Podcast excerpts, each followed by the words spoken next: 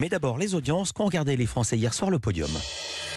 C'est euh, France 2 qui est en première position avec Fille de paysans, 3,8 millions de téléspectateurs, soit 18,5% du public pour ce téléfilm qui raconte l'histoire vraie euh, d'une jeune fille qui a lancé une cagnotte en ligne pour sauver la ferme familiale. Derrière, on retrouve M6 avec la nouvelle saison de Top Chef qui était lancée hier soir. 2,7 millions de téléspectateurs, soit 14,6% de part d'audience. C'est le euh, plus faible démarrage historique pour le programme.